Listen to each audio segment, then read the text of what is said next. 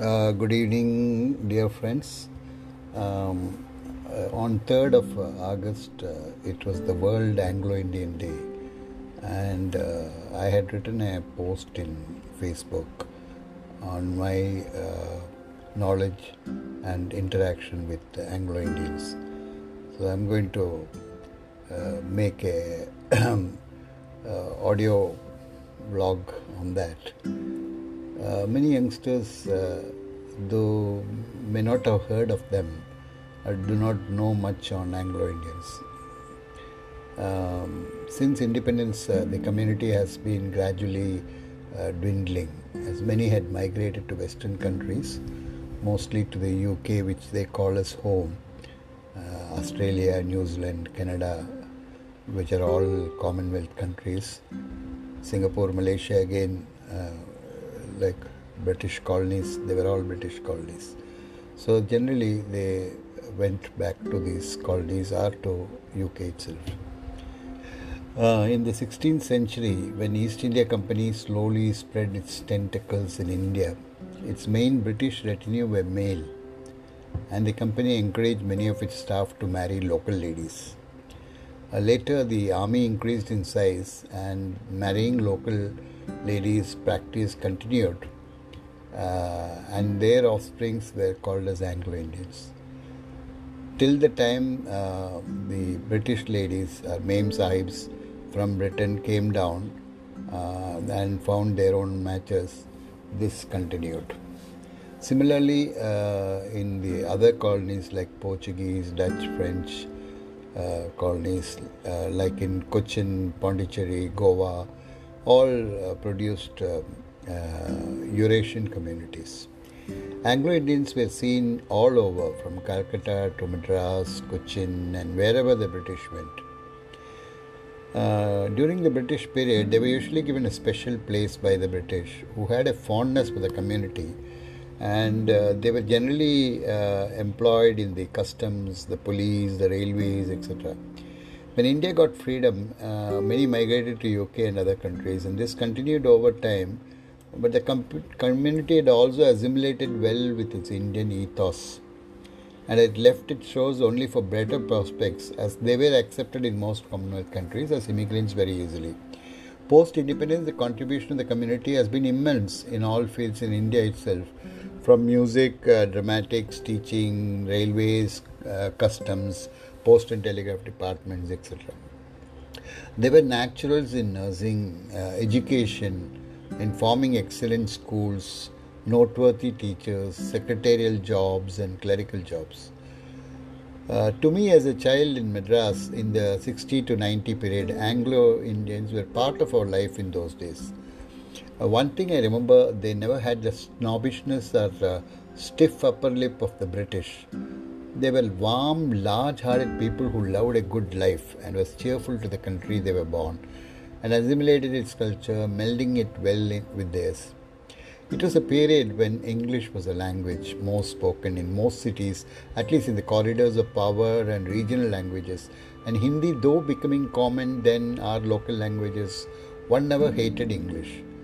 The accent of Anglo Indians were loud for their cuteness and mixed with the local language uh, in Madras Tamil, spoken in their own style, uh, own style.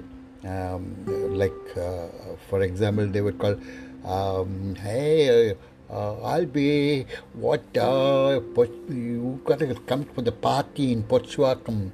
Uh, did you come for the party? Vandya, like that. I mean, it was a mix of uh, English and uh, Tamil in their own cute way. So we used to call it as their accent. I still remember uh, Thelma Miss in my upper kindergarten, or was it uh, first standard in Bon Secours Convent in Santhome, where I studied, and there were a sprinkling of Anglo Indian families lived there also. Thelma Miss, I remember uh, her,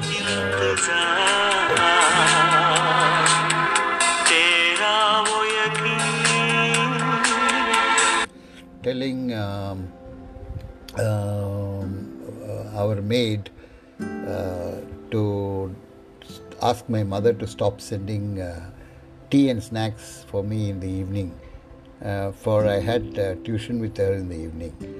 Mm.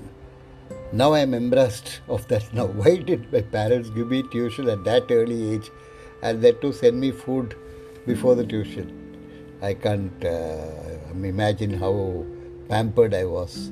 So Thelma Miss would tell her mate, You go tell Harry's Amma, no more chaya in flask or bhaji. As he is not doing his homework, ni poi sollu, inna. And I would grind my teeth at the loss of my soul food. Even at that age, I knew Thelma Miss was not at all like the Mother Superior, the principal who was a Tamil Christian. Thelma Miss wore nice skirts and talked with that sing song Tamil. In Madras, Perambur was a hot spot for Anglo Indians, as many worked in the integral coach factory there and many more in the railways all over India post independence. I had written a post on desolate villas empty now, longing up all along the railway track from Arakkonam to Madras. The railway club was also a party place and wedding hall where regular dances and functions were held with Anglo Indian families in their best came to enjoy an evening with clinking glasses, waltzes, and good Anglo Indian food. There was one hall opposite the Santhome Cathedral which had regular dance competitions, and we schoolboys used to watch from outside. Another favorite place of theirs was Vepery, Purasawalkam, Kilpauk, etc. Many Anglo Indians were excellent engine drivers during the steam engine era. Again, something many youngsters would never know about. The menacing black machine with an eye in its center and what looked like a grinning sun had hot coal thrown into its hold for burning the water into steam. It was hard work, and sweaty, coal covered assistants would work with bandanas on their heads, and the chief engine driver, generally an Anglo Indian, would watch them as he hooted the engine and ran it like a feudal lord. The famous Malayalam film Chattakari, remade as Julie in Hindi, was on an Anglo Indian family where the father was a railway engine driver. I don't know if my first guitar master, the famous Dhanraj master, who also taught A.R. Rahman and Ilayaraja, along with an unfitting me, was an Anglo Indian or not, but he lived like one as a bachelor, sozzled mostly, but a genius who I was really not worth enough to have as a teacher. Later on, I had become Reggie Master's disciple when in high school. He was more of my kind and would teach one any song for suitable hmm. remunerations and no hassles. Like you need piano lessons first, young man, hmm. before you show off as a guitarist by Dhanraj sir. Of course, he was a great soul indeed. Reggie sir had no such hassles. Reggie was a quintessential Anglo Indian and lived in a large family with wife, children, wife's parents, as it was the house of his wife. His brother in law, younger to him, was his most favorite enemy, and both of them were always at war. His name was Braganza. Oh, Braganza, that unreliable fellow Reggie would twist his mush, looking like dancing rose of Sarpatta.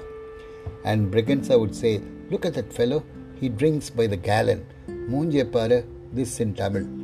I knew a lot of the state secrets of Reggie's houses. It was always part of the Christmas carols of Reggie, to whom it was more of a commercial affair than a spiritual one. So we would sail out around 10 pm in a rundown tempo van, go to Reggie's students' houses and sing a medley of songs, the likes of me just strumming any available guitar for the crowd effect. Reggie would swig from his flask all along, and once when we returned, he rolled on the floor with tummy ache. And when they were all worried and brought the doctor home at midnight, Braganza would say, Let the man burst his tummy. You all would go high looking at it and Reggie would glare at him. Reggie once famously sold my guitar to a vicious Tamil politician, and I went to the said politician's house, more a lion's den with dangerous, dark, mustachioed political mafiosi of the day of the uh, murderous kind glaring at me for daring to ask their emperor to return his guitar, on which he said, Boy, which guitar? Reggie sold it to me, so it belongs to me. For which I replied, Well, sir, MLA should not buy stolen goods. And I would complain about that. This really struck him, so he asked his minions to send me packing with my guitar and whispered to them not to push me into my nearby Cooum. Because of that, I think I am still alive. In Cochin, we had Rufus sir of Anglo descent who taught young children football as he was a long time player a bachelor. He did this in his late 70s. And if my son was number 10 and captain of IIT BHU, Rufus sir is the sole responsibility for that.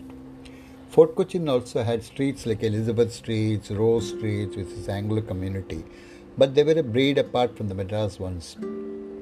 In a Malayalam movie with Mohanlal as uh, Fort Cochin Anglo called Freddy with blue eyes and a drunk dad, who was his close chum too. The recent Tamil films of the 70s, Sarpatta Parambarai, has a lovable character called Daddy, an Anglo Indian who has done a great job in the film. Even the menu was nostalgic of British and Indian meld, like the ball curry, chutneys, coconut rice, mulgi tawni, uh, soup, which is the famous rasam, and the famous Anglo Indian biryani. We used to get the famous railway chicken curry in Central Station non veg refreshment stall even right up to the early 80s. The community still have significant numbers, many in very good positions, businessmen, etc though they lost the reserved seats in 2018. So let's celebrate this vibrant community being a part of us forever. One can't but love this boisterous, well meaning, good natured community who melded English and Indian so gently and allowed by all Indians for this uniqueness as well as their Indianness. Cheers to Anglo Indians. Good night.